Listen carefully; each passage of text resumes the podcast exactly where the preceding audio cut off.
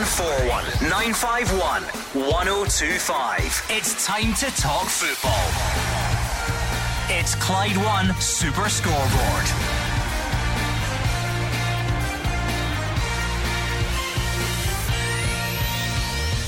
Good evening and welcome to Clyde One Super Scoreboard as we reflect on the news that Michael Beale has been sacked as manager of Rangers. Ten months in the Ibrox hot seat came to an end after a 3 1 home defeat to Aberdeen as the Rangers fans voiced their displeasure. What next then as the search begins for the next man to pick up the challenge? And elsewhere, Celtic's late winner won't have helped matters, leaving it late to go seven points clear of their city rivals. I am Gordon Duncan. The phone lines are heating up already and waiting to take your calls Kenny Miller and Roger Hannah. Gordon, Michael Beale is gone. Steven Davis is in charge. The Rangers board now have to find a new permanent manager. In the meantime, trips to Limassol and Paisley are on the horizon. Celtic are almost over the horizon in terms of this season's Premiership title. But who will be the next Ibrox boss? How quickly will the board make the appointment? And how will Michael Beale's reign be viewed by Rangers fans? We are ready to hear your thoughts on Knutsen and Muscat, Jansen and Marsch, Lampard, and maybe even Miller. And that is the question: is who's going to be next in that hot seat? It's. Uh, that's what will be on the on the minds of every Rangers fan about Scotland at this moment in time, uh, and what's what's going to unfold over the over the coming weeks. Uh, for me, I know you need to take time and make sure the decisions are right, but I think an appointment and a permanent appointment at that needs to be in the offing pretty quickly. 01419511025. That is the number you need. So get in touch and let us know what you're thinking tonight. Where did it go wrong? Was it the right decision? How do you look back on Michael Beale's reign? What type of squad does he leave behind? Who should be next? It is all there. Give us a call right now 01419511025 or you can tweet us as well at Clyde S SB. It is extremely busy on the phone lines already. And uh, let's remind ourselves of how we got here. This is what happened on Clyde One Super Scoreboard on Saturday. Rangers 1, Aberdeen 3, the full time score at Ibrox, and the Rangers supporters that are left in this ground at the moment are making their feelings known. They are not happy. The Rangers board have to stop doing this on the cheap. They need to relieve him today of his duties and they need to spend what they need to spend and get the right manager in. There's never been a style of play there. The signings that have come in are absolute dross. I've sat there and watched that for the start of the season, and I still can't work out one, what system we play, two, what game Michael Beale watches, because it can't be the same as us. I get the frustration. Their supporters, they follow this club all the way around the world. So their support is seen. I think that they could help one or two of the players, but one or two of the players and the team have certainly got to help themselves. There are certain criteria you need to meet to be a Rangers manager. You need to be a winner. You need to achieve things. You know, what what are we doing here? I just feel that it's, his time is up. Get him out, Sean. It's him or me. Get him out. And on that note, 01419511025. That is how we got to where we are tonight. To Roger Hannah, how do you look back on it all? It was inevitable. I, I think you know you sometimes know when a manager's time is up, and for the last few weeks, it's felt as if Michael Beale has been one result away from the sack. That week, he lost in Eindhoven and at home to Celtic. I thought at the time he was fortunate not to be sacked there and then. Um, the Rangers board gave him a little bit more time to see if he could get it right, but had he lost to Betis, had he lost to Livingston, had he lost to Motherwell, he would have been gone. He did lose to Aberdeen, and I think it was just the manner of the defeat and the toxic atmosphere at Ibrox and the toxic atmosphere on the phone lines in this show on Saturday night. You knew the writing was on the wall, and it was just a matter of a matter of when rather than if. So not you know the right call then for you if that's the, the yeah, appropriate yeah, phrase. I mean, it's, it's just an inevitable call. The Rangers, there was a disconnect between Michael Beale and the Rangers support, and when that happens, there is no way back. And I think the board they recognised that yesterday. Yes, I've, I've got to agree. Uh, listen, it's always disappointing seeing anybody lose their jobs, and you want and you hope that they're, going to build and they're going to achieve. But there's three things, and Rogers touched on them. The fans' reactions over a win last week uh, was was toxic after a win against Motherwell. It was a big result against Betis, but you just felt after that week that Roger said the PSV and the Celtic defeats that I don't even think it was a loss. I think it was dropped league points potentially away from being in trouble. You know, and, and it turned out that these drop points were a, a, home defeat to Aberdeen. So it was a long way back to turn those fans around. It's seven points behind after seven games, and lost three league games, which again, the league's always the bread and butter for any old firm manager. It's been three losses in seven. And ultimately, what I think has cost them has been the recruitment. There's been a lot made of the recruitment at Rangers over the last couple of seasons. Michael was going on a huge rebuild. He was taking it on his own shoulders. Uh, he put that out there towards the end of the season that he would be the man to lead it, and he'd look these guys in the eyes to make sure they had what it took to come and face the challenge that was going to be ahead of representing Rangers. And unfortunately, at this moment in time, I would say outside of Jack Butland, there's no other real hit or positive as it stands. George is a Rangers fan. George, sum up how it feels to be a Rangers fan at the moment. Disgusting. Uh, it's toxic. Uh, Michael Beale took so long to come to the the media room the other day because I think he was already clearing his desk for Steven Davis to take over. It was that toxic. Even he, he knew it was coming himself. But all I asked him, can he not take some of the garbage he brought with him, away with him?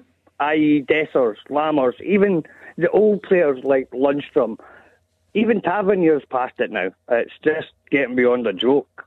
But ultimately, it lands on the manager's head, as Kenny and you guys said.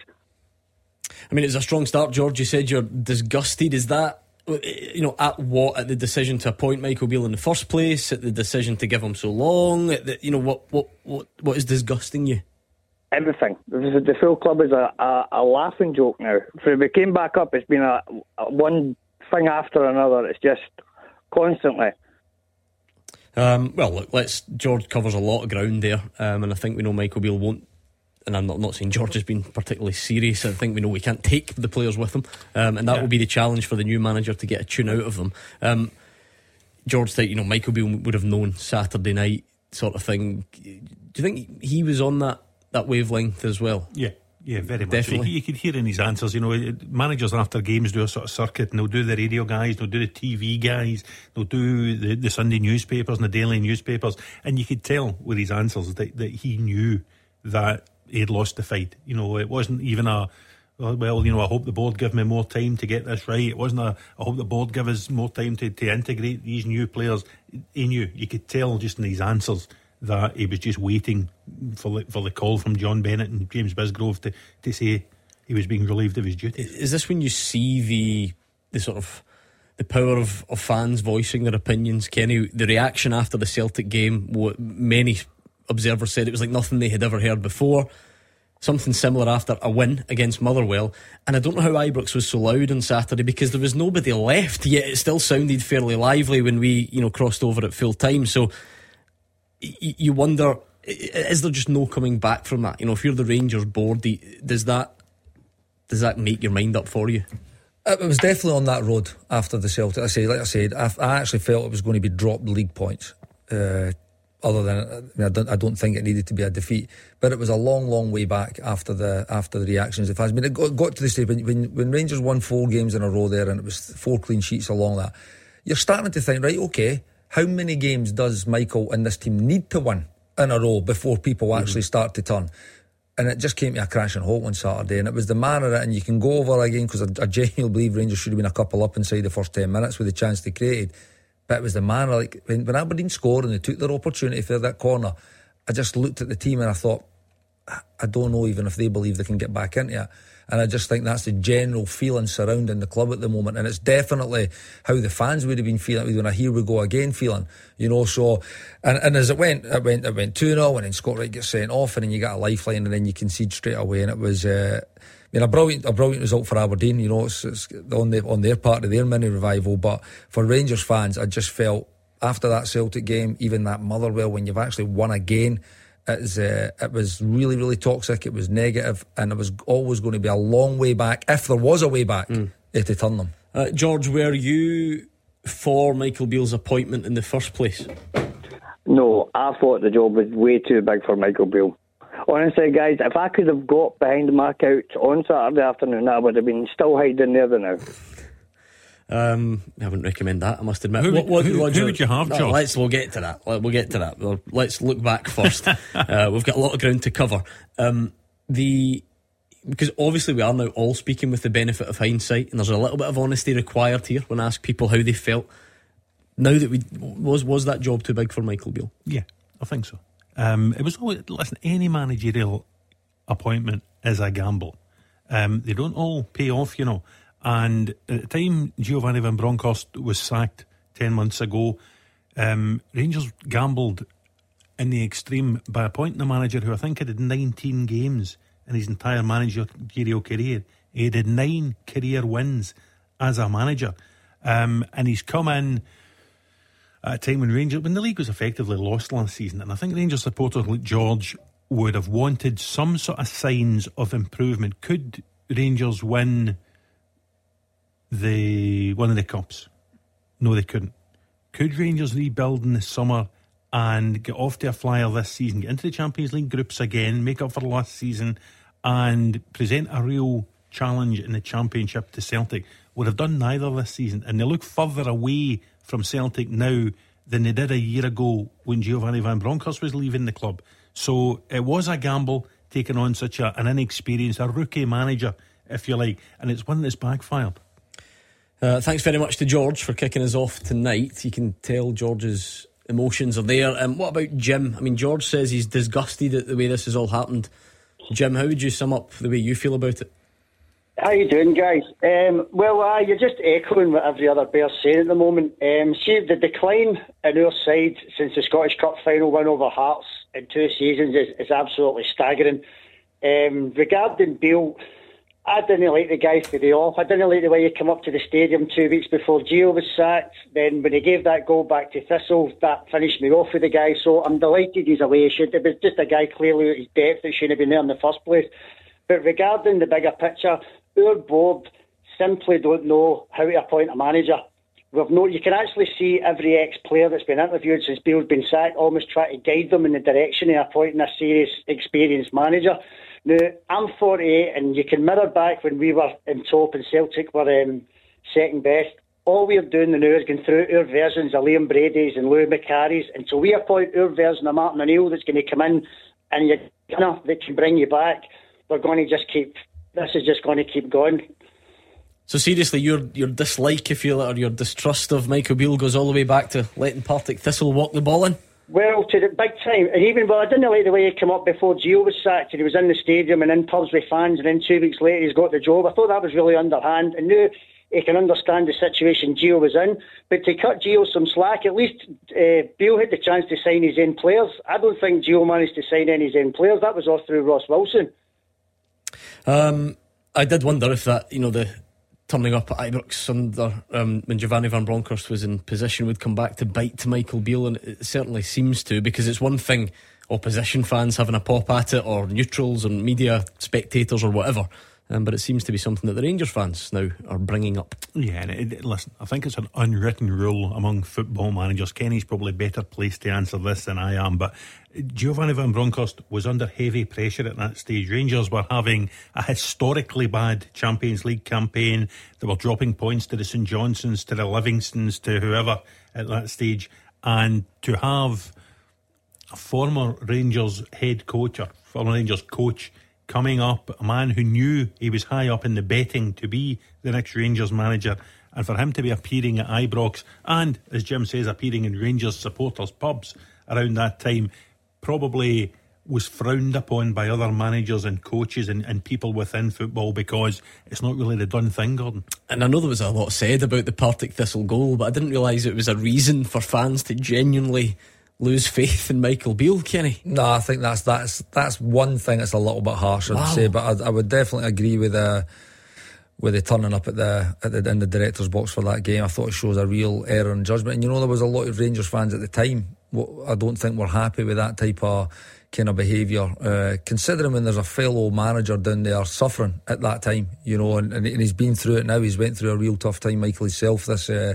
over this last few months. And at that time, it wasn't. I don't think it showed. Uh, a level of class that, that you need to probably be that Rangers manager. But again, what I would say, with hindsight, it's easy.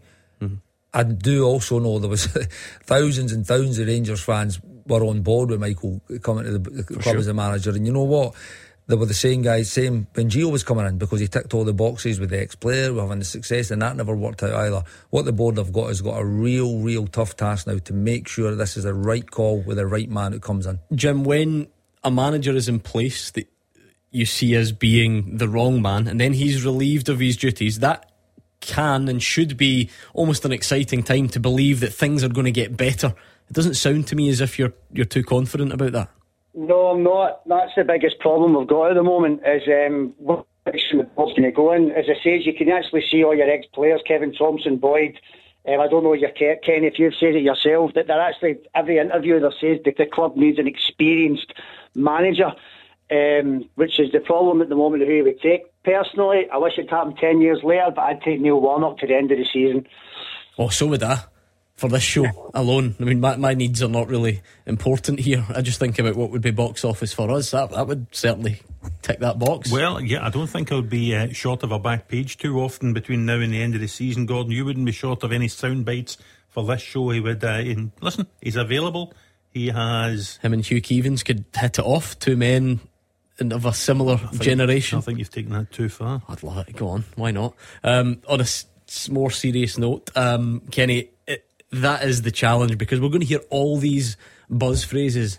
You know, experience or someone that knows Scottish football or someone that whatever it is when when a managerial search comes up, there is no blueprint for it, and good luck making the decision because the pressure is on big time.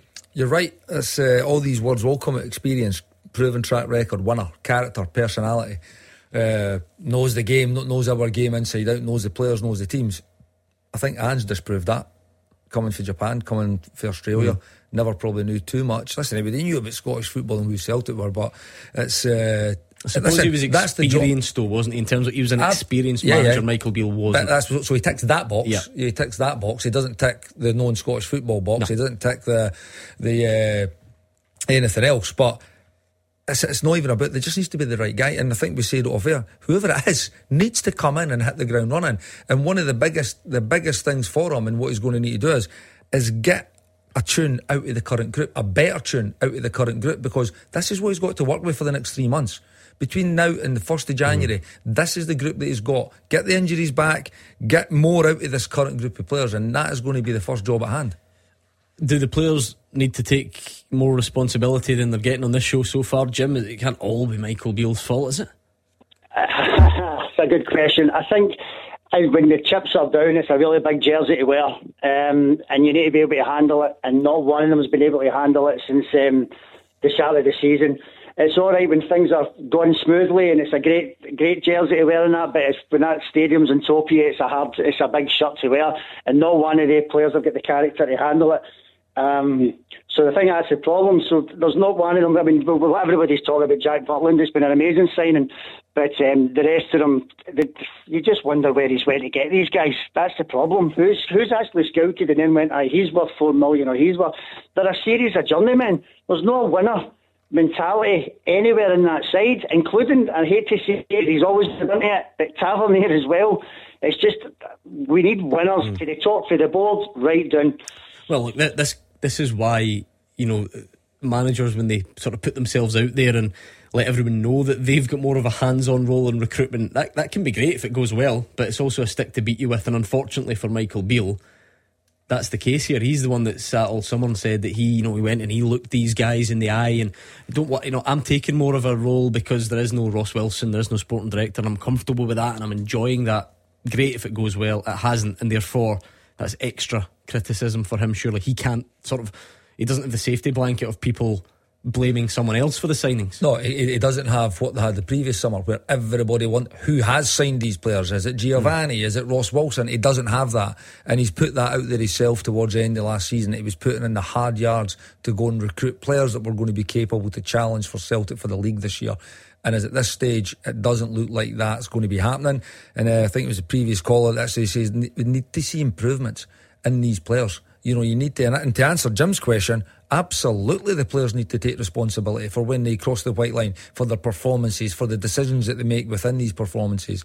So, uh, listen, the buck always stops with the manager, and this is managers, everybody involved in it, coaches know exactly what they're getting into, but the players absolutely need to take a responsibility. Quite a bit of anger and frustration out there, to say the least. Tonight, 01419511025. Get your thoughts in, we'll speak to you next. Clyde One Super Scoreboard. Listen and watch. Check the Twitter feed at Clyde SSB. You are the voice of Scottish football. Call 0141 951 1025. Clyde One Super Scoreboard. Roger Hannah and Kenny Miller are here. It has been a passionate start to the phone calls. Disgusted was the very first word we heard from a Rangers fan on the phone tonight, which uh, might or might not echo or mirror uh, some of your feelings, I should say. Nathan is a Rangers fan next up. How do you feel about Michael Beale now, Nathan? Never liked him to begin with. It, it, it, I've never liked him since you know he came up when Gio was in charge. It was I know it's been said previously, but it was disrespectful. Guy was under pressure. He's come up, sat in the stands, and made the guy probably feel like I'm I'm getting booted out next week. You know what I mean? Totally disrespectful. He's just an he's just an I don't even want to say the word because we'll get kicked off, but disgusted really with him. He's he's, he's just no Rangers type. You know what I mean? Like when he was at QPR, he was the manager for about 20 games, maybe more, maybe less, right? It, when he took the Rangers job, he was on a five game losing streak. You know what I mean? QPR were starting a downfall, and the board thought, oh, we'll, we'll bring in somebody that's lost his last five games. What's the thoughts behind that? When there was better targets out there, like Kevin Muscat's been thrown about now. He was a target last season. Why didn't we go for him? Somebody that's won trophies, somebody that's proved that he's got the winning mentality. In Australia, won the A League. In Japan, he, he's won whatever that whatever that league's called.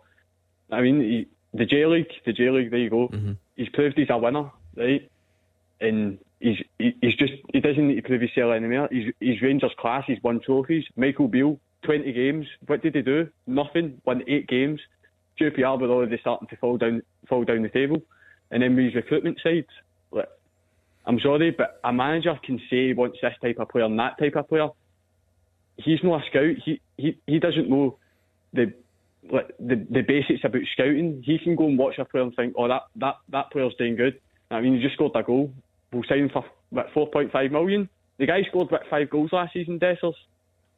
Is, is, that is that really Rangers quality? Are we signing people now that will score five goals a season? You know I mean? Then he's got video Alfredo Morelos, Colak, and Kent. Combined, they scored over 30 goals last season. Look, where's the goals coming from? There, there's nothing there, nothing at all. The guy's the guy's just an absolute idiot. He's an idiot. Bit harsh. Sorry, Michael, if you're listening. Yeah. Um, I, don't know, I, don't know if we, I don't know if we need to resort to personal insults. Although I was worried about whatever word Nathan was going to use previously. So if that's as bad as it goes, maybe I should take it in the chin and move on. Um, how, how much has Michael Beale's recruitment two, yeah. played a part Listen, in this? Two things have done for Michael Beale. One, his inability to win the big games. Mm-hmm. He couldn't beat Celtic when there was something on the line. You know, cup semi-finals, important league games. I know he get to win at Ibrox after Celtic had won the title last season, but again at the start of this season, PSV, no Celtic at home. The Celtic finished that game, remember, with a back four of was it Ralston, Lagerbielke, Elk, Scales, and Bernabei and Rangers couldn't score a goal. So it was that that's done him, but also at the minute, the, the recruitment. Um, he could do nothing but Morelos and Kent leaving. Their contracts were up. They could do what they liked. But to get rid of Colak, 17 goals, to get rid of Sakala, who I think was a bit of a fan's favourite, uh, to get rid of Ianis Hagi, again, if he wants to do that, great.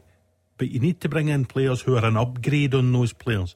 And from what we've seen of Lammers, Dessers, Sima, they're a downgrade on the players mm. who have left. And that's not good enough for Rangers and it's not good enough for Nathan and the Rangers support. But see on that though, right? So that, that was Nathan covered a lot of ground there before we got to the insults. Um, the, I want to go back to the bit before that. He's saying, I mean, why why did we appoint him in the first place? He had only what was the actual figure? Eighteen games at QPR. 19. 19. Uh, he'd only managed X amount of games, and he'd lost his last five or winless in his last five. Um, so shouldn't have hired him. But but really, nothing should have been based on the QPR spell because it was so short, good or bad. the reason, and let's be honest about this, is this perception that he was, how many times have you heard the phrase, the brains behind stopping Celtic winning 10 or the brains behind Steven Gerrard. How true or not that is, that clearly played a big part, Kenny. So, did we see in action the challenge of being a good coach versus being a good manager?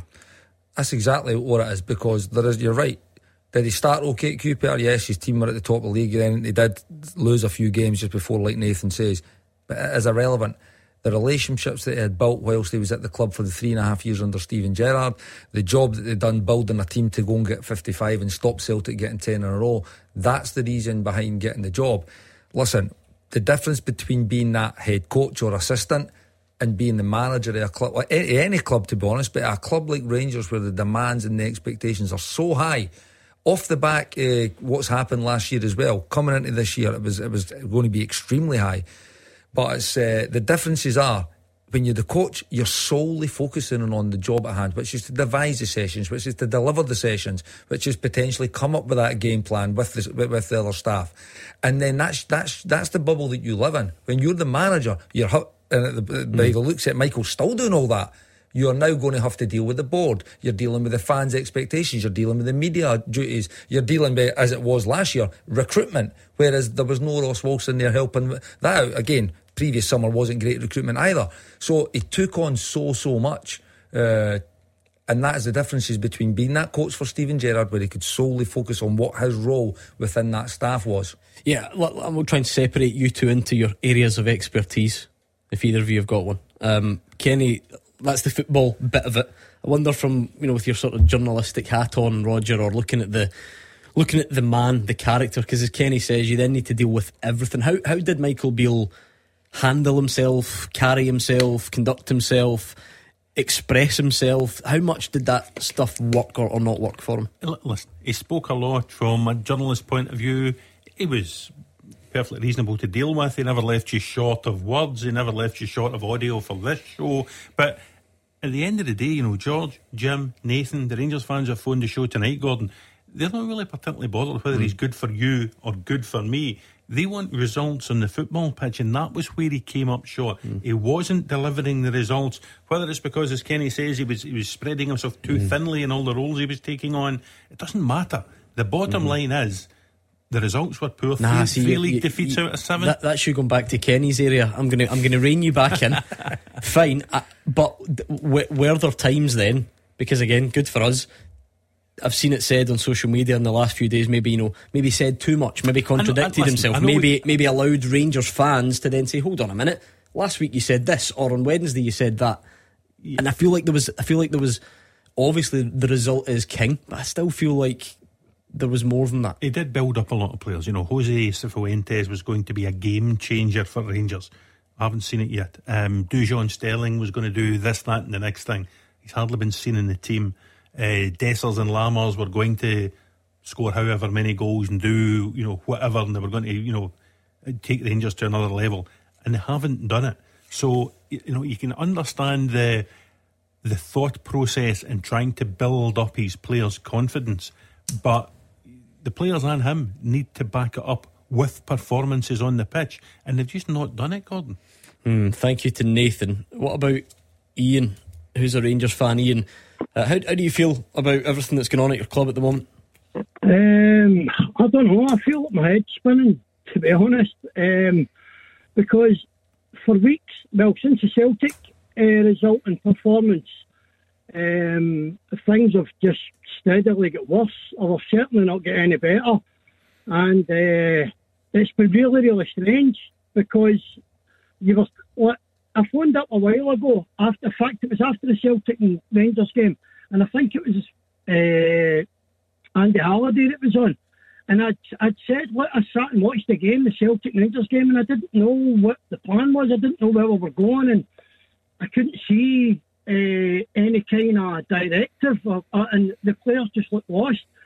And Andy, I'm sure it was Andy said that I could kind of see where what he's trying to do, but I couldn't. And I, I don't think anybody, any Rangers fans, can, for what I've kind of picked up on. And um, do you know the funny, why I'm saying it's really confusing is because Celtic done their usual. They scored in the last two goals, two late goals to win the game. And I was gutted. I was no again, oh no, no again. But you know, after that result yesterday, I was glad Celtic won it. I was glad because if, Rangers, if Celtic would have dropped points and then Rangers would have put in a performance like that, and we could have caught up with them and maybe get back on the coattails again, it would have been worse in a funny way. The fact that we never took advantage when we when we had the chance, you know, it was it's just it's totally confusing. And where we go from here, we can't bring in another uh, manager who hasn't been tried and tested and uh, doesn't know what he's doing. I was I was all for Michael Beale. I'm not one of these guys that's going to come on and say I didn't want him there. I did. I thought it because I believed all the the hype. Maybe that was just me being naive, but I believed like you were talking about. It was the brains behind Steven Gerrard, and he was a sort of genius, and he was going to do this and do that, and I was I was excited, but it quickly fell away um, and never materialised to anything at all. In fact, it's been really, really disappointing, and he, he's took his back the way. To be honest, I'm glad Ian said that because I, I didn't want to constantly to people saying I never liked him in the first place because Yeah. I didn't believe that to be a true representation. So I'm glad Ian said, you know, holding his hands up and saying he had he had high hopes, um, and it, it didn't it didn't pan out. Um, I suppose Roger going back to the it, the Celtic game. Ultimately, Celtic are better than Rangers and have been, and you lose one 0 it's, it's fairly narrow. That, that that should be forgivable, but there was something about it that wasn't in the eyes of the Rangers fans, or, or was it part of this this bigger picture? Um, I think it's been particularly painful for Rangers supporters because at the time I think they, they felt Celtic's injury situation, particularly in defence, had left them vulnerable. Um, I think Rangers fans thought this was a chance. The game was at Ibrox. It was early in the season. It was going to be a makeshift back four for Celtic. Celtic had not had the greatest of starts to the season. Brendan Rodgers coming back, they, were- they were going through a, a little transition of their own. And I think Rangers supporters had built themselves up to believe that this was going to be the opportunity Mm. to beat Celtic in a meaningful game for the first time under Michael Beale. And once again, they fell short.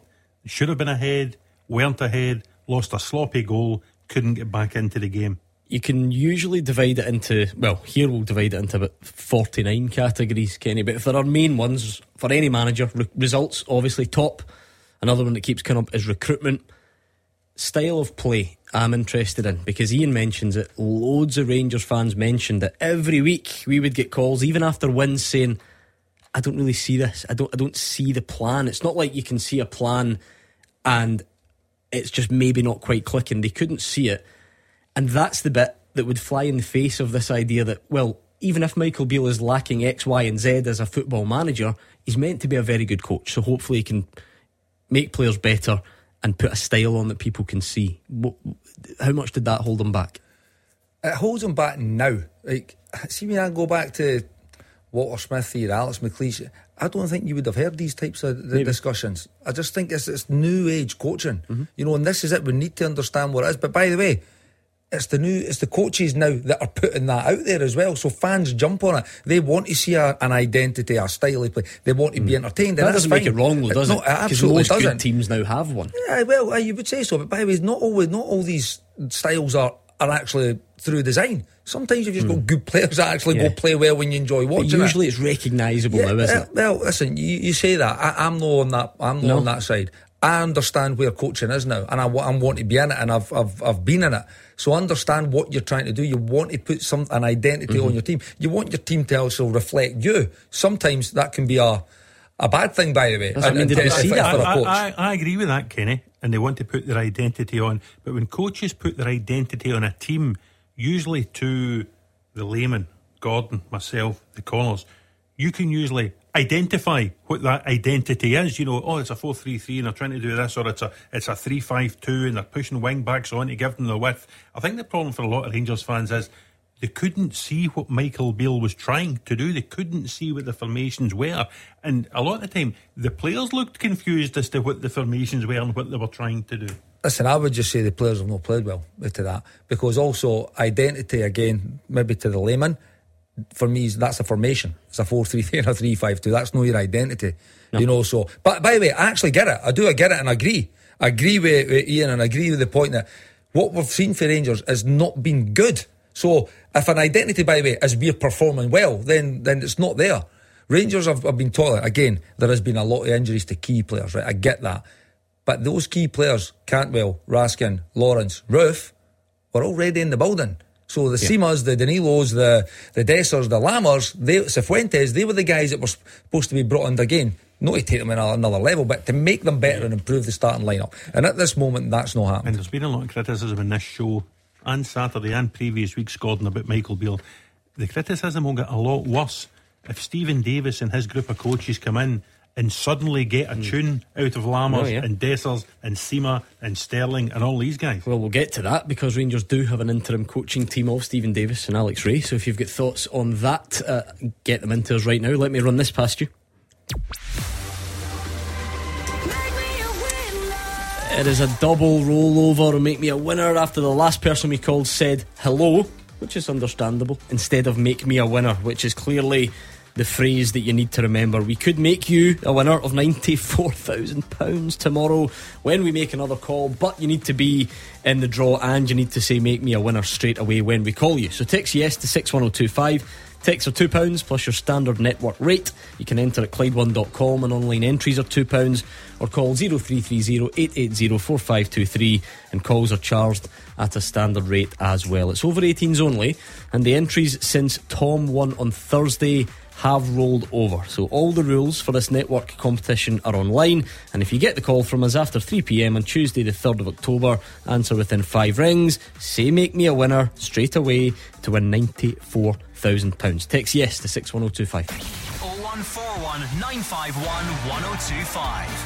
This is Scottish football's league leader, Clyde One Super Scoreboard. Brian is next up. The phone lines are red hot. Keep your thoughts coming in on the news that Michael Beale is no longer the Rangers manager. It happened about, oh, it was 10 o'clock last night. Oh, no, half past eight. Oh, half eight, was it? God, so the weekend gets away from me in my old age. So uh, last night it became clear that was the Road Rangers were going down and they announced that Steven Davis would step in an interim charge, assisted by Alex Rae. You can get your thoughts in on that, your thoughts on who should come next, all the rest of it, uh, like Brian in Glasgow has done. Brian, what was your sort of gut reaction when you heard that news last night? Happy. I sit in the Broomloan front and just watching the game. It's it's horrendous. It's they scored and Butland was shouting, and then you've got Tavernier, your captain, then you've got Goldson, your vice captain, what with their heads doing, no even try to G the team up. And I'm like, we're we're done, and then we scored, and I was like, please don't score again, because if we score again, it's just going to paper over the cracks. And I think genuinely, I think looking at the videos that's on Twitter and that now, Tavernier even taking the, the opportunity to talk to fans and telling them there's nothing to talk about. I think I hope the next manager that comes in has the without saying it the the bottle to strip to have the captaincy and give it to somebody like Butland. Because right now, I know I'm getting off a wee bit him. We'll get Butland, we'll get Tavernier, Goldson, Barisic, Jack, Roofe, Right. You know what I mean? Are all to me they're all serial losers. So is your frustration aimed more? I mean, it's been one way traffic against Michael Beale tonight. You're you more angry at, at the players for allowing this? Oh, 100%. Mate, look at Kenny sitting in the, the studio tonight, and I don't think Kenny would have played under a, eh, many captains the way Tavernier is. You know what I mean? It's he's no, he doesn't try and G the players up. I've seen it time and time again. Keepers McGregor shouting at him and Tavernier telling him to calm down. That, that doesn't happen. Do you know what I mean? It's it's it's just frustrating. I think I wanted Michael Beale as soon as Gio was getting announced. I would have preferred me Beale. Would I like Beale to work out? Of course I would have. But it's known, it's it's happened, it's done now. But I just think that the players have got to take a lot of blame, and he's got to strip whoever comes in now has got to strip uh, Tavernier the captaincy and Goldson, and just get rid of them and start afresh because that's the way it's going for me. Has he been let down by his players? There have been injuries. We said that you know Michael Beale would love to have played Raskin and Cantwell and possibly Lawrence and Roofe and Matondo. Um, and maybe even Danilo at the weekend. So that obviously, you know, he's he, he was hampered by that. But the ones who remained, did some of them let him down? Um, well, Jack Butland said after the game against Aberdeen at the weekend that the players had to do more. The players had to knuckle down, shoulder the burden of expectation of, of playing for Rangers and improve performances and improve results. So no point, no need for me to say it. Jack Butland said it himself. The likes of Tavernier on Saturday, football players are human beings. The Rangers players on Saturday, as that game unfolded, would have known that in all likelihood the manager was going to be sacked. Um, you don't want that on your CV. Um, you don't want that in your conscience when you go up the road on Saturday night knowing that your performance has helped a man lose his job. That's football for you, Gordon. Mm. Um, I've a bit more sympathy for the Taverniers and the Goldsons because in their Rangers careers, you have seen good performances from some of these players.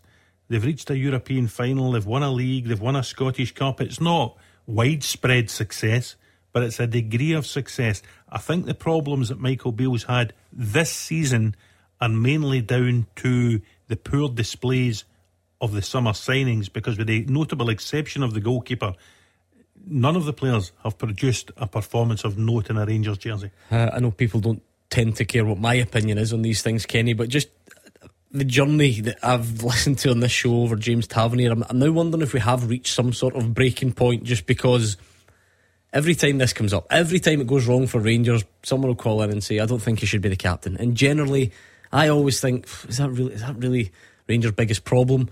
Usually, my answer in my own head is no. But I, I do wonder how many more managers this, this conversation is going to keep coming up. Is, is, it is it worth to even remove it as a talking point that, that a new manager starts afresh with some of these players? Listen, Tav is always a, a target when things go wrong, and he has been over his time at the club.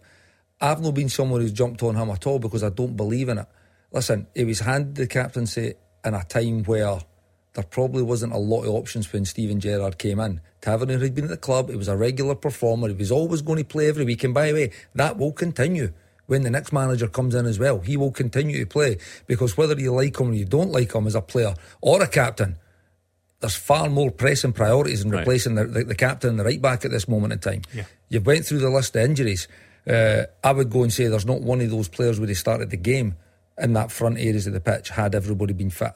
Uh, on, on Saturday or or in previous games for that matter. So I just think there's a lot more pressing priorities than worrying about mm. where what James Tav. Listen, that might be a, a, a, topic for conversation a year or two's time. And when a new manager comes in, maybe he's got a really really good right back he wants to bring in that he thinks you know what maybe it is the time. But for me, like I've yeah. said, there's far more pressing priorities. How do you feel about the club as a whole just now, Brian? Uh, it's a hard one because I think Douglas Park, when he was there, I think it was all about him.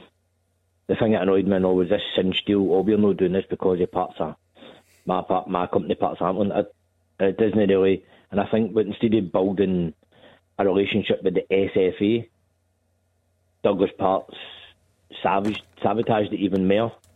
So I think that now John Bennett and Bisgrove are there. They need to try and salvage that. But I think the the bigger task they've got in their hands for me don't know if you would agree, but I think we need to install a director of football and then get the director of football to install the manager. Because I don't trust Bisgrove and John Bennett to install a manager. I think that yeah, if that's the case, then we could be in for the long haul. It yeah, take a while. But you've also got that case if, like, maybe the there's maybe people that'll think maybe the sporting director or director of football might be a more important appointment. So it still needs to be the right guy. Mm. It's going to come in with the right vision and help to take the club forward. By the way, on all football in France. So whether it be performances, whether it be style or identity, whether it be recruitment, and then the, the, again, then appointing, getting the right manager in to actually then go and deploy all that. There's a lot of responsibility mm. if that's the role of the. But but what I would say is, see since Ross Wilson left, I've barely heard a word about a director of football coming in at Ibrox. Mm. It's actually a really good point, Brian, um, and one hopefully we can pick up on very soon because it's that time of the night already. Beat the Pundit with the Scottish Sun. For the best football news and opinion online, the Scottish Sun.co.uk slash football. It's all very serious stuff when a manager loses his job. Maybe for two minutes, a bit of light relief in the form of Beat the Pundit if you fancy it. Some light-hearted competition where you could embarrass Kenny Miller or Roger Hannah by dialing 01419511025 before 7 o'clock. Tackle the headlines. 0141 951 1025. Clyde One Super Scoreboard. Kenny Miller and Roger Hannah are here at 01419511025. They're looking for you to share your thoughts on the days or the weekend's biggest talking points.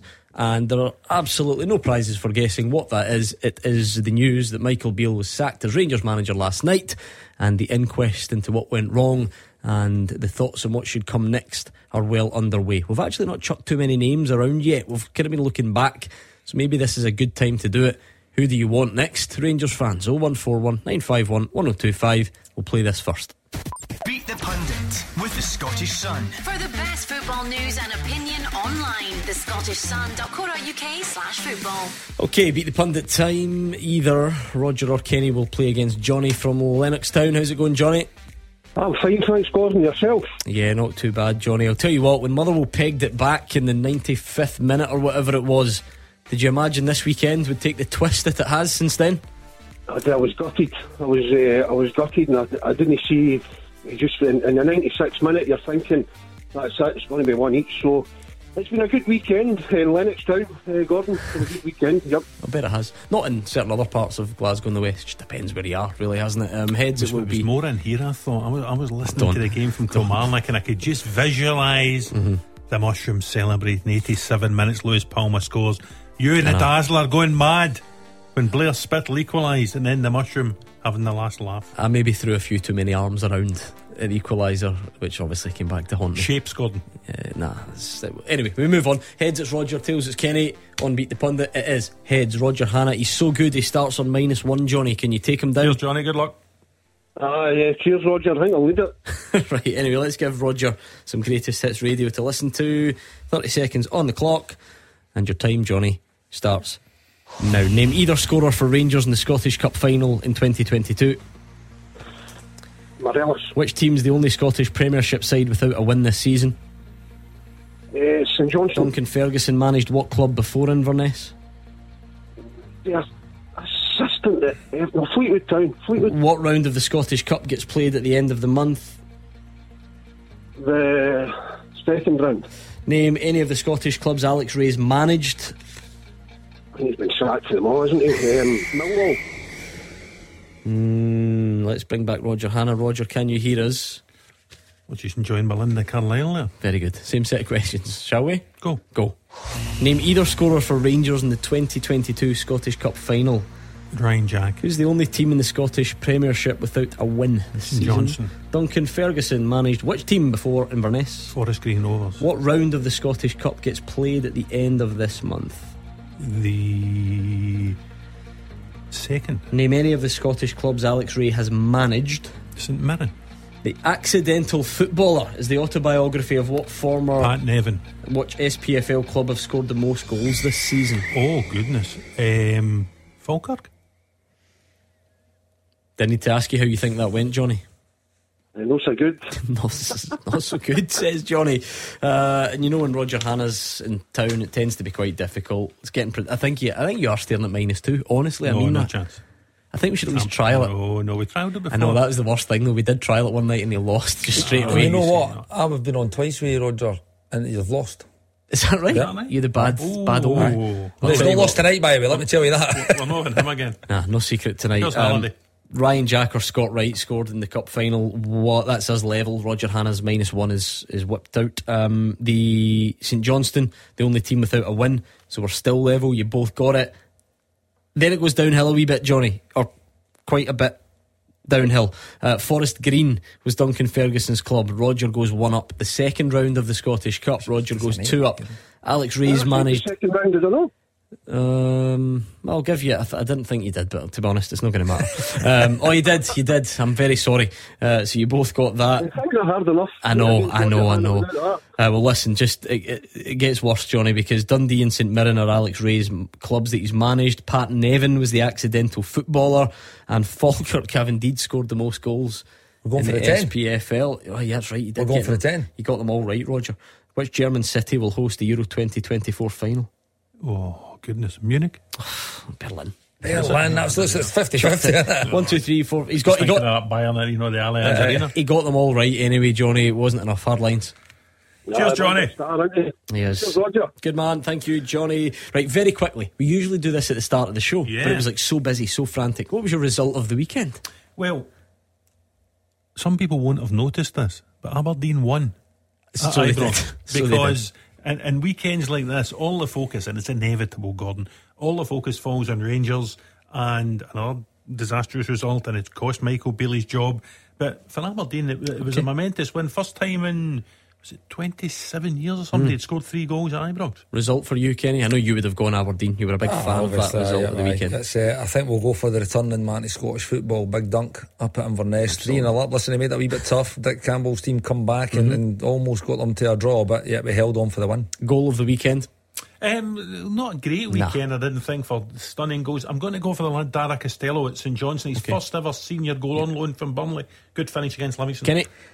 And I feel that we need to give Motherwell something over the last three weeks. They've had performances against St Mirren and lost, performances against Rangers and lost, and a performance like on Saturday, which is incredible. So I'm going to go I've. Blair Spittal. It was a good goal, a good one-two, a good sidestep, and I thought when the ball was just maybe stuck under his feet, it was a wonderful slide into the bottom Can you corner. get extra an extra trophy for the best three game performance And to no result in no points? Is that a thing? No, can we can Hmm. we look into that?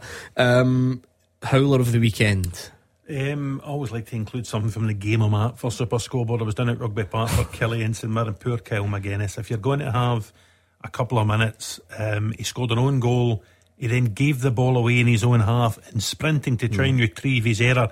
He did his hamstring. And, and speaking to Derek McInnes after the game, it looks as if, unfortunately, the lad's going to have another spell on the side. And that is obviously a shame, but let's be honest, the own goal was enough. It was a bullet. It was a bullet finish. Yeah.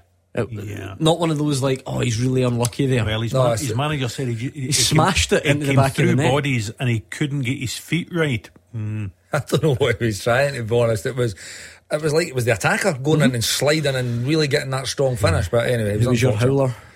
I'm going for the the, the penalty on Liam Gordon, Joe Newbley, and Graham Granger again. For me, quite soft. Okay. And top man of the weekend, top performer. Individually, I think probably Graham Shinnie led by example Okay. for Aberdeen at uh, Ibrox, and they've now got um, a wee chance. Helsinki at home on Thursday, St Johnstone at home on Sunday, um, and they could suddenly build up from what was a poor start to the season. I'll go for the man that's top scorer in the league at the moment and scored that 97th minute winner for Celtic. I thought he's been he's had a really really good start to the season. But he could have had a couple of more uh, goals as well this season. But what a wonderful start he's had to the season, and he was uh, he was the decider on the match Matt winner on. Saturday. Uh, you're both wrong. It's Bob McIntyre, actually. I'll have you know this weekend. Top man, top All right, performer. okay. But anyway, right, yeah, just yeah, for this weekend only. Oh one four one Maybe nine five Hovland, one that's one. one oh two five. He's be too far away. Although Oban's quite far as well. Uh, John is a bit closer. He's in Maryhill. What's your main sort of overriding emotion as a Rangers fan tonight, John? How you doing? How you doing, Gordon? Yeah, good. Thanks. Good, good. Um, first time caller.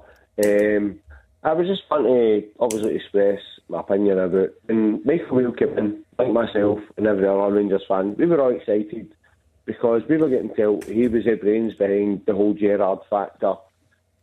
But he's brought in these guys. I mean, he's went and signed nine new players, and to us, he's, he's, he's the way I feel like we've let go two good players, Morelos and Kent, and we've brought in eight players to try and replace them.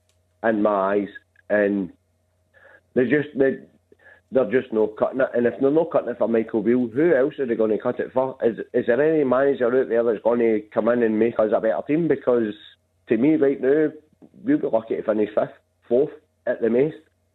The way it's looking. I always wonder about that stuff because it's just that's not the case, is it?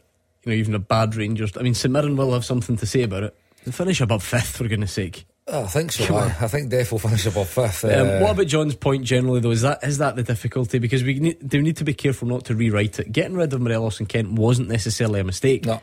We need to make sure the guys that replace them are better. And by the way, they might have not had a choice in the matter either. Because the players might want to leave. Yeah. So it, it did sound like Michael Beale wasn't keen on the idea. Though. Aye, I think that I think I think the writing was on the wall with both of them. To be fair, for a long time. But anyway, I, I absolutely agree with John. Uh, it's it struggles to see. This is where when you talk to the top of the show, you need fans want to see improvement from from the signings. They want to see improvements in the performance. They want to see style. They want to see identity. At this moment in time, I don't see where that progress can come from. From that, I think the only time it comes back is when Lawrence, Cantwell, Raskin, Roofe, and even Danilo. I know he's one of the new signings and he's not hit the ground running, but I've not seen a lot of him. We've not seen a lot of him to really make that judgment on that he's not going to be good enough. But until these guys come back fit, I don't know how you can see a better level. Listen, can the players play better? Yes, they can. Can they make better decisions? Yes, they can. But over the start of the season, we're 14 games in. Rangers have played 14 games this season already, and we're still talking about like finding their feet and gelling and uh, seeing improvements in performance. I just don't see as each week goes past that the likes of a Dessers or a Lammers or listen, Sima's top scorer now at the club, you know, but there's still a lot of question marks over him. So it's I think you only see improvement, I think, and the new manager will need to get those players back fit and get them in that starting lineup. It'll be fascinated to see though if Steven Davis and, and Alec Rae get a better tune out these players in these two games this week, even if these are the only two games that this coaching staff takes the Rangers first team for, if there's an appointment during international break I'll be fascinated to see if, if there's a change in style. Kenny was talking about identity. If there's a change in formation, if there's a change in tempo, and you know, if Steven Davis and Alec Rae can get a tune out, Dessers, Lammers, Sima, these guys more than Michael Beale did. Um, what do you make of the interim appointments, John? To be honest, um, when I seen it this morning, Stephen Davis uh, being appointed interim manager along with Alec and obviously the other backroom staff. I was actually I was more excited seeing that than I was to see the Michael Beale appointment. Don't get me wrong, like every Rangers fan myself, I was really excited when I seen Michael Beale was going to be appointed the Rangers manager after left the QPR job. Um, but when you look at the signings that he's made, and honestly, I just can't think that any manager that comes into this job is going to make us any better. To be honest with you, that's just that's just my opinion. Yeah, that always, Kenny, what's it like in a dressing room? Um, because I, I, guess there will be times when a manager loses his job and the players, how to put it, not not necessarily want him to lose his job, but like maybe some of them feel that he's holding them back. But I've no idea if that was the case with Michael Beale. I know new signings are going to be complimentary. Did Dujon Sterling not call him a genius? A few weeks ago or, or whenever he signed.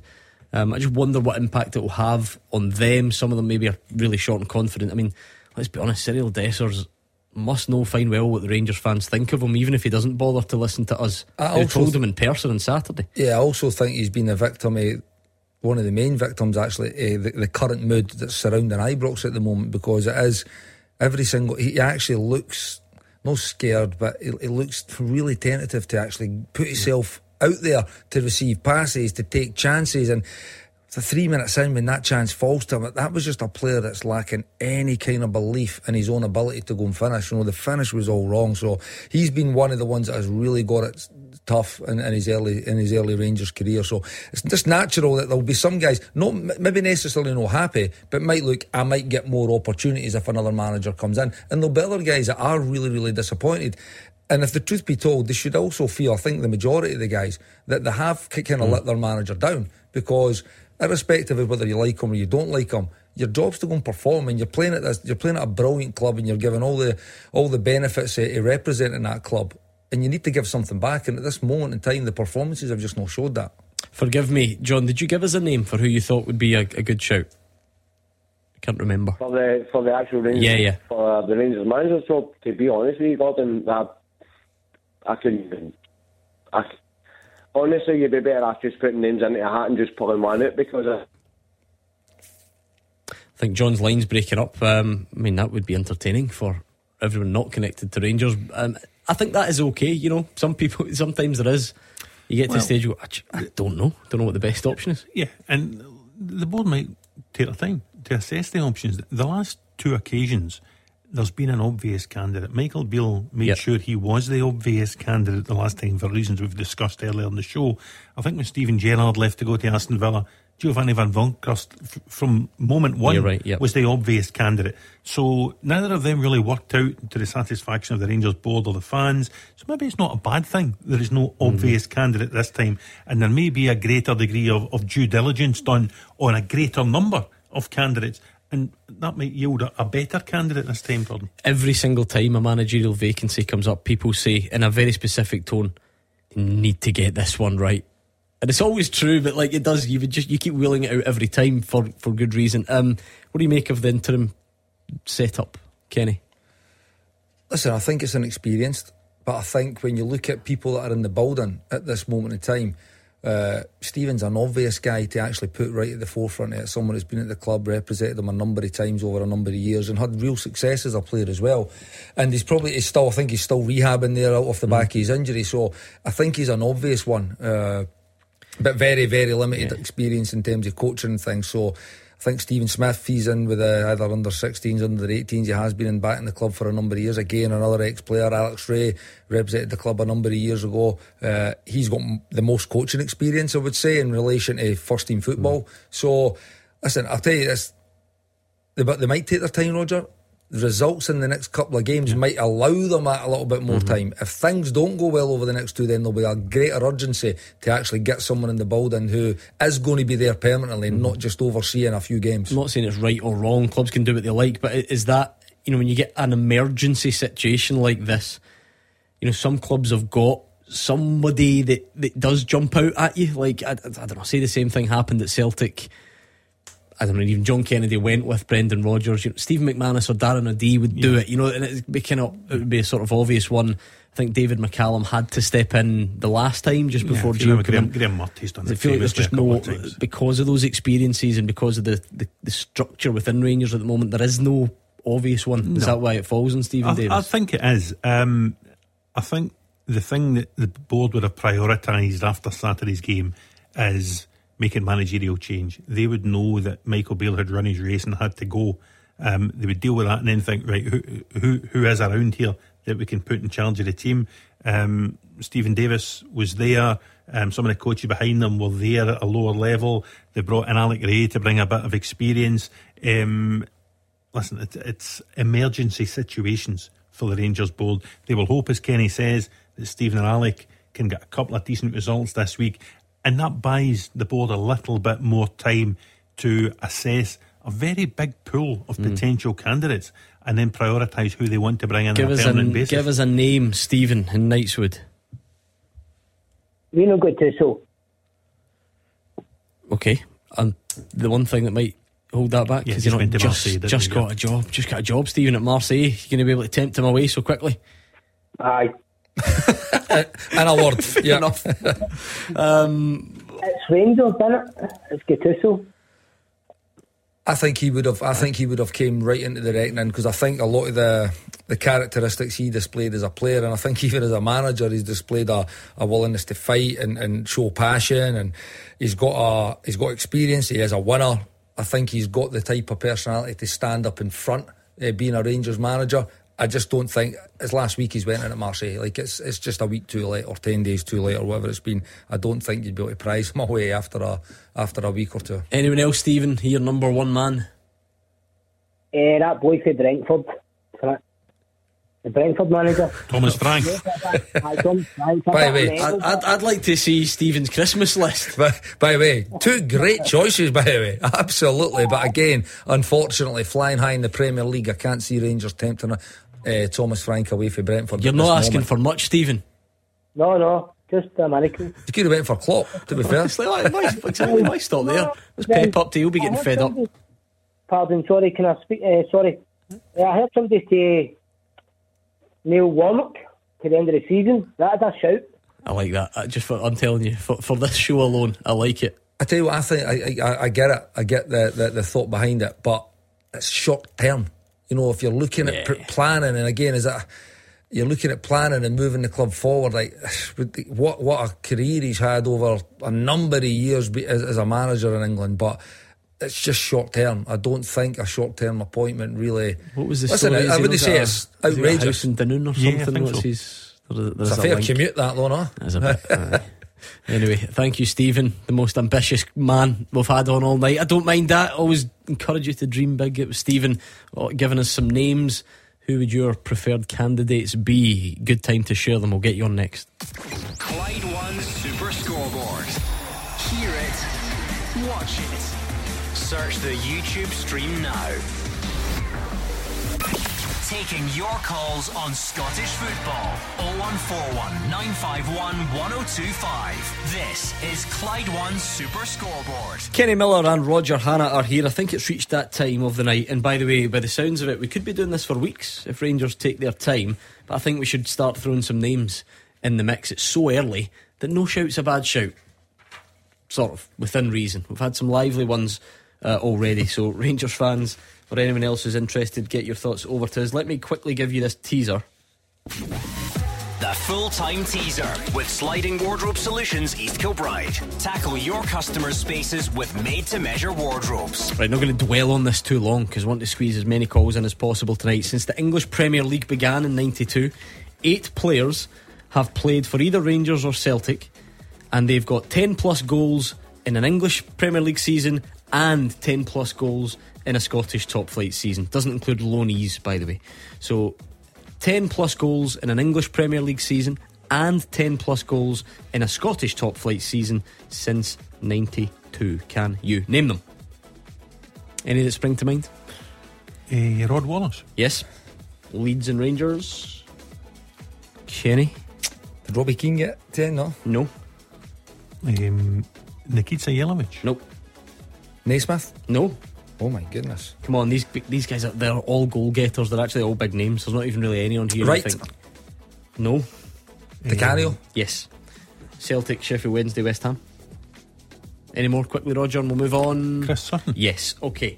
Um, we'll get back to that. Let's squeeze in more names. Stephen is a Rangers fan. Give me a name, Stephen. Who would, who would you like to see take over? How we doing, panel? How we doing tonight? Good, thanks. Good. You? Yeah, I'm happy Michael Beale's finally gets P45 eventually. Um, no, first of all, I think this is a bit left field, but I'd say Stephen Robinson. I think the job he's done at St Mirren on a shoestring is remarkable. He's done good at Motherwell, he's done good at St Mirren, and he's got the best out of players like, you know, Mark O'Hara, Ryan Strain, Scotty Tanser. I think he'd be a great shout for us right now. And dare I say, I don't think his compensation would be that much either. I know my fellow Rangers fans would probably want a bigger name, but I think it'd be quite a tactical appointment. And you want to see what the panel's thoughts on that one. Um, listen, he's done a terrific job. Gordon will probably tell you he'll remember better than me. He did a decent job at Motherwell as well. A couple of cup finals, wasn't in that season, top six finish. Um, took St Mirren to their highest finish in almost 40 years last season. He kicked on second in the league. I saw them at Kilmarnock on Saturday, and they now host Rangers at Paisley on Sunday lunchtime. That will be a big game for Stephen Robinson anyway. But I would think if Stephen Robinson St Mirren could beat the Rangers, I think a few more people might start linking his name with the job. And you have to remember, St Mirren Park or the SMiSA Stadium last season was where it all ended for Giovanni Van Bronckhorst. knows how to beat Celtic. And I think that's massive right now. I really do think that's massive. Is there, and to be fair, Stephen has seen it coming and said, I know my fellow Rangers fans would want a bigger name. Is there a, a case to say that because the the standards, or, or that's the wrong phrase, the expectation levels and the pressures are so different uh, within our league because we've got, you know, the two giants, that there is the, the days of actually hiring someone from lower down the league for those two clubs is, is gone. I wonder if I wonder if how tough it would be for some fans to, to take. And I'm not saying it's right, but I just mean the perception of it. Sorry, Ken, on you go. No, no, on you go, bud. No, I think you're right, but I think that kind of attitude has also creeped into recruitment because I think there's so many players in the SPL this season we could have got instead of Dessers, Lammers, um, Danilo, etc. You know, Duke, Miovski, Kevin Nisbet, and that really frustrated me. I think we're trying to be too cute with recruitment, and we should have maybe looked a bit closer at home. Yeah, but I think that is true as well. I wonder if it's different with a manager, or is it the same?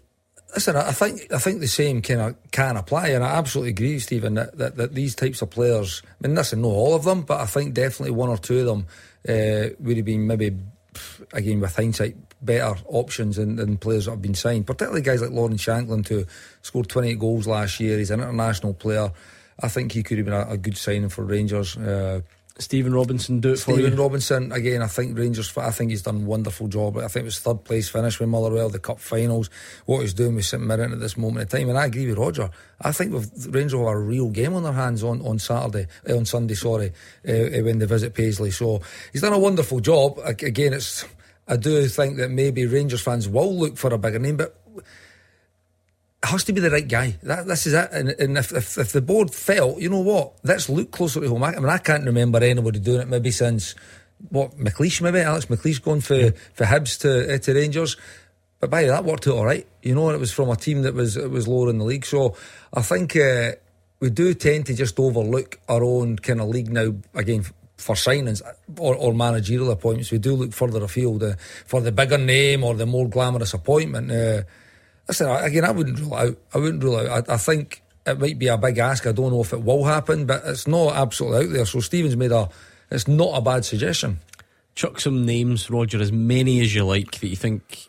I don't know, but what, what, who, who's in the frame? Do we know at all yet, or just throw some names out Well, there? if you just look at the, the list of the bookmakers I've got, I'm never sure they're absolutely nailed on, you know, to get it right on day one of the hunt for a new manager. But the likes of Kevin Muscat at Yokohama, they've spoken with the likes of Ralph Hasenhutl, Jesse Marsch, guys that have been in the English Premier League in recent times.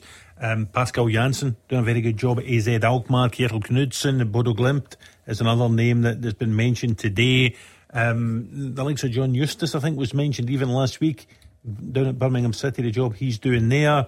Um, if you look closer at home, Stephen Robinson, who's just been mentioned there. Noticed But- Marcelo Gallardo tonight Yeah. seems to be one that I think it's a story from not too close to here. It's you know it's not it's not a Scottish driven story, but that would be very I interesting. think I heard think, Clyde um, earlier on was that the former Monaco coach Philippe Clement was mentioned as well. You know, I mean, you- that would be. I wonder if former manager Stevie G would come into the into the reckoning. I know he's got a big a big heavy salary across in Saudi at the moment, but it was somebody that delivered the last title. Uh, he's definitely Bring Michael Beale back as his number two. Well, listen, the the mastermind. stranger things would happen, you know, the- but uh, he definitely carries the character and personality to lead. That's what I would say. It's going to be interesting uh, for sure. Thank you to Stephen. What about Ross in Edinburgh? You got any names, Ross? Any any of those that we mentioned tickle your fancy or someone different? Well, I'm, I, uh, hi, uh, can you hear me, panel? Yes. Uh, hi, there. Yeah, I've got to throw a cat amongst the pigeons, and uh, I'm going to say Steve Clarke. eh? Wow. Sort of Discuss. Discuss. I can't see it happening um, for two reasons. Really? Main- mainly because the the job he's in just now, he's about to go to the next year. Euros. You would imagine. Win the Euros. Um, recently signed a new contract to extend his stay as Scotland manager. Um, so that would be the main one. I don't think he would. I don't think he would be interested in the Rangers job just now. Let's just say that. With the whole bye bye Rangers, I don't think that, that type of relationship. I don't think that helps. If, it- if it it's been held strained against? Michael Beale that he came and watched a Rangers game and went to a Rangers pub, then I think that would be held against Steve Clarke, rightly or wrongly. Agree. And he needs to win the Euros first anyway. And he's got a big job in his hands. Firstly, getting there, which is almost done, and then going and making sure this Scotland team could potentially be the most successful national team in history if they can go and qualify for the latter stages of a major tournament. Tell us why you're for that idea, Ross. Uh, I'm, I'm just thinking the best that's out there just now. I'm just thinking the best that's out there just now. Break the bank, pay them the money, and uh, just get them on, get him on side. And uh, ah, he knows the Scot, he knows Scotland inside out. He knows the players. Um, that's the best manager in my eyes to like take any team forward in Scotland. There is Kenny still there? Yeah. Kenny, uh, do you remember playing for Musselburgh uh, Grammar? Of course I do. Do you remember Big Ross Henderson that played up front with you? Oh, there's a question. I don't know. I was I was a lone striker, was I not? I can't actually know. Did you make him look good, Ross? Uh, He's, he's, he's basically he's got Ross. He's got you to thank for his. For, he's for got him to thank for, your career, career. aye. Absolutely, aye. Ross, did you do all his hard work? You flick it on, he would just chase pigeons. No, I, I, I, no, I, I, I was, uh, I was catting it. I was like, uh, d- he done all the running, eh? He done all the running. Just the same as my partnership with Big Boy did. Exactly. It sounds like. Uh, thank you to Ross for throwing that name in. Profile of manager, right? Or, or these kind of brackets that we put them in. And Ross says, like, break the bank, get the best guy that's out there. and I, I kind of get that logic. That reminds me a bit of when Celtic appointed Brendan Rodgers, and I always remember on this show and someone saying like, "Do you know what? Go and get a manager and make him the highest paid guy in the in the club. You know what? Forget your star player or whatever. Go and get the manager to be the biggest and best out of everybody." And it kind of that's what they did with with Brendan Rodgers, right? And then obviously it worked. And I'm sorry to make the comparison, but it's just because Celtic have had the success recently. Um, but then on the flip side of that, Ange Postecoglou was, yeah, Ange who, all that sort of stuff, but somebody who was clearly just identified as being a very, very good manager. And in case you hadn't noticed, he's now showing that elsewhere as well. So I'm always, I think, even as a, as a footballing public in Scotland, should we not have learned in, over the last few years that you, you can't come up with this profile, really, this one ideal. So, so, so what we, we've actually had this on the show before. What do you do? What do you mm-hmm. do? Do you don't? So you you don't go for the big name and break the bank. So you you look for the unknown quantity because on both sides there's no guarantee. yeah. and on both sides you've got situations that have worked Yeah. and situations that have no worked. No, I suppose, I mean, it's just always about it being the right guy. Yeah, yeah, it does. Well, I think to have the right guy, if you have got a bit of evidence to suggest Mm-hmm. this guy's done a good job somewhere else, that suggests he's got it in him to actually then go and achieve some kind of success. if you've not, Mm-hmm. then there, there's nothing there to back it up. Because where, where does it need to, you know, like, so let's say it's the, the big name, if you like, then Roger, someone that's really well known, that we've really heard of. What, and try not to be disrespectful to Scottish football or Rangers here, they're going to need to be at a certain point in their career then. They're either going to need to be coming off the back of a failure, which might be held against them, or they might have to be someone that's on the rise, or, do you know what I mean? You're not getting, Colin mentioned it, Thomas Frank, I'm getting Thomas Frank at the moment. So, well, if it is to be a, a so-called big name, what does that what does that look like? Well, that was how Celtic got Brendan Rodgers. He was out of work because he had left Liverpool. Um, it needs to be circumstances need to smile upon you, Gordon. You need to find someone, as you say, who is willing to go off at a tangent in their career. You know, we just spoke there, Kiet- Kieto Knutsen, huge success at Bodo Glimt. Um, but thus far in his career, hasn't really shown any inclination to leave Norway and try something else. And I think he's, I think he's maybe 52 now. Uh, Pascal Jansen, again, really good success at Alkmaar in Holland, uh, against the likes of Feyenoord and PSV and Ajax. But does he want to come and take on the challenge of facing down Celtic and Brendan Rodgers and that advantage they've get, they've got just now? And also, football runs on money, Gordon. Uh, you know, is there going to be enough there to, to bring in a new manager, to bring in a right, you know, the, the backroom staff that he wants? And every manager wants to bring in footballers. Come January, there'll need to be a kitty made available for the next manager to buy players. Because even in Rangers' recent history, obviously they went for Steven Gerrard, who had the profile and the name, but he didn't have the experience. And by all accounts, he brought up a coach who, who helped him along. Wonder whatever happened to that guy. Um, so it feels like there's loads of different sort of categories, if you like, that these managers will fall into.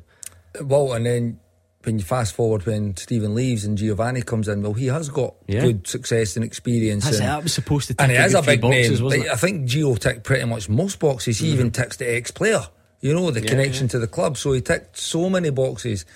And at the start of last season, like we're, we're probably sitting in a very, very similar situation right now. A team that looked devoid of any kind of real plan, lacking in confidence, no great energy to the performance, and the results were suffering as well. So, like you say, it's tough. The, the, you, the board need to put the work in. They just need to go through it. They need to make, they need to speak to however, however many people that they feel they need to speak to.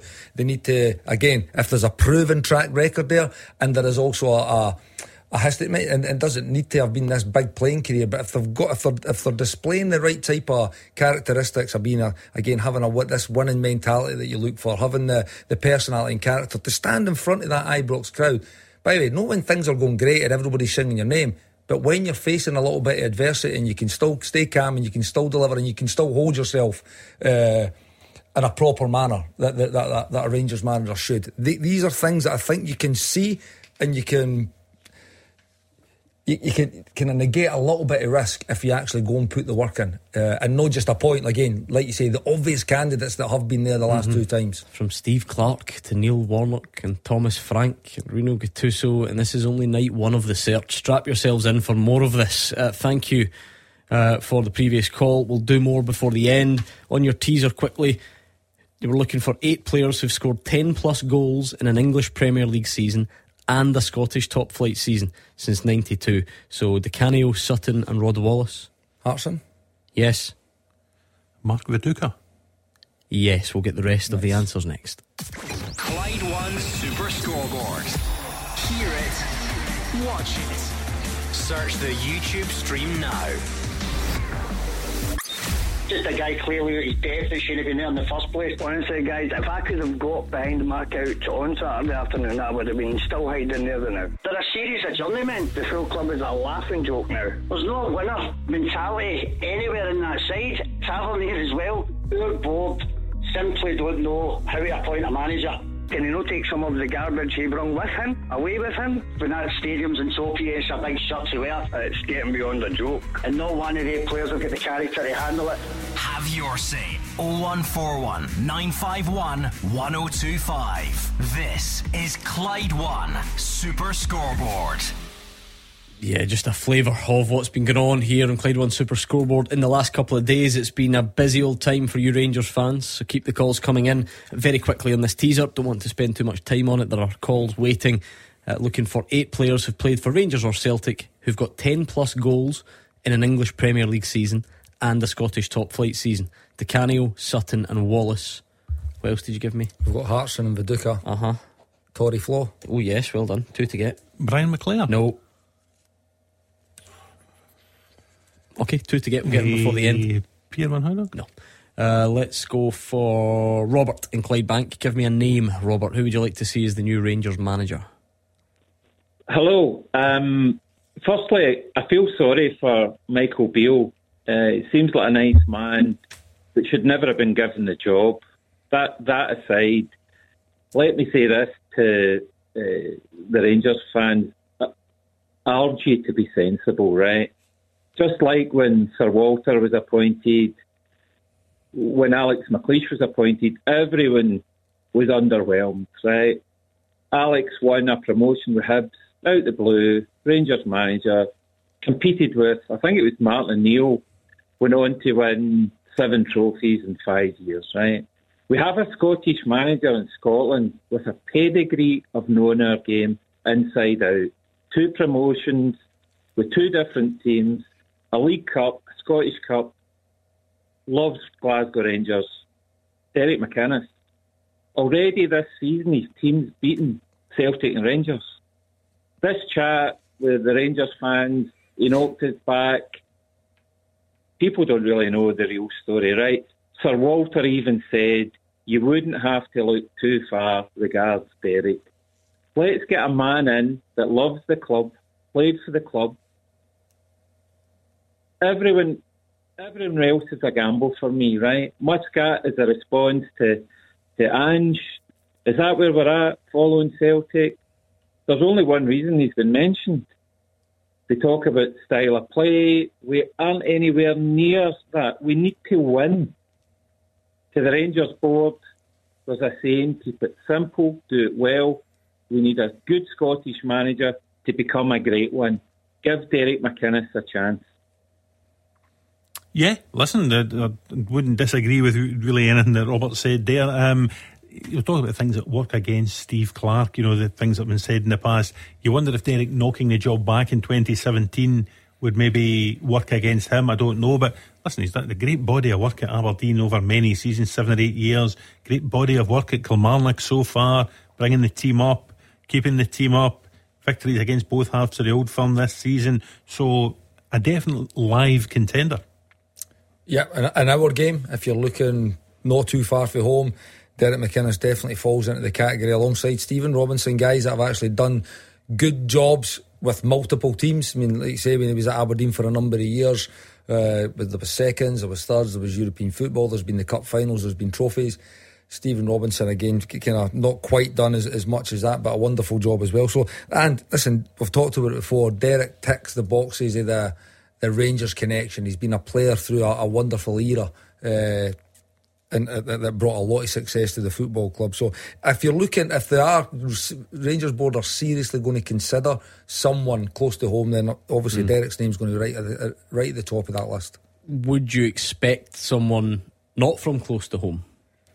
I genuinely don't know. And and this, this is nothing against the Rangers board. I don't think the Rangers board will know just now. I think they're sensible enough. This will be the first time that John Bennett and James Bisgrove together have targeted a new manager. Remember when Michael Beale came in last year, Douglas Park and Stuart Robertson were still at the helm. So it's all new. Um, we don't know what path they will take. I think they'll take their time. I think they will exhibit due diligence on, on all of the candidates. And I honestly think it's a wide open field. We talked about Beale and Van Bronckhorst before him being the obvious guys. There is no obvious guy this time. Do you need to know Scottish football? You, I'm not saying this was Robert's sole argument, and this is not meant to be a criticism of Derek McInnes, but sometimes you hear that this notion of a Scottish manager, someone that knows the game. Does it matter? No. Ange Postecoglou again. How many I, times? I don't think it does. And listen, there's been managers over the years that have came in and had success that have not been Scottish or or Hmm. worked in Scottish football before. So I don't think it is. It needs to be a, one of the boxes that need to be ticked. It definitely helps. I think what, it helps more when there's a real again a crisis going on where you think it's a, it's a stable hand, is steady the ship. All these things come out. For me, I'm actually thinking not in terms of any specific names, but I'm thinking it for the, for big clubs now. They have these types of these succession plans. Mhm. You hear it all Yeah, the yeah. time. So right, okay, we're going to move Morelos on as a player, and we're, we know who the next three or four guys that we're going to target. And it should be constantly changing because they guys might sign for someone. I think the same applies to be a manager if you understand and you know, and this is where I think the football clubs, a lot of them fall down. I don't think they know what they want to be. You know, they don't know what they want. So you, would- this is going back to this style and this identity, or or how they want their, their club to move forward and play. debates maybe in that's where, as well. correct, and that's where a sporting director can come into it. If you know what you want, I think it's easier, not easy, Mm-hmm. but easier to identify potential targets. At this moment in time, I don't think Rangers know what what we want to be. Yeah, we want to win, but that's that's an outcome. You know, but how are we going to get there? You know, that's what the Rangers board will be asking. And I think if you understand what you want, then I think it's easier to identify the types of traits or a, a smaller group that should be the next manager. Uh, we're running out of time, so let me thank Robert and quickly bring in Peter. Give me the name, Peter. Go. How you doing, panel? Uh, the person I would love to see at Ibrox would be Billy Davies.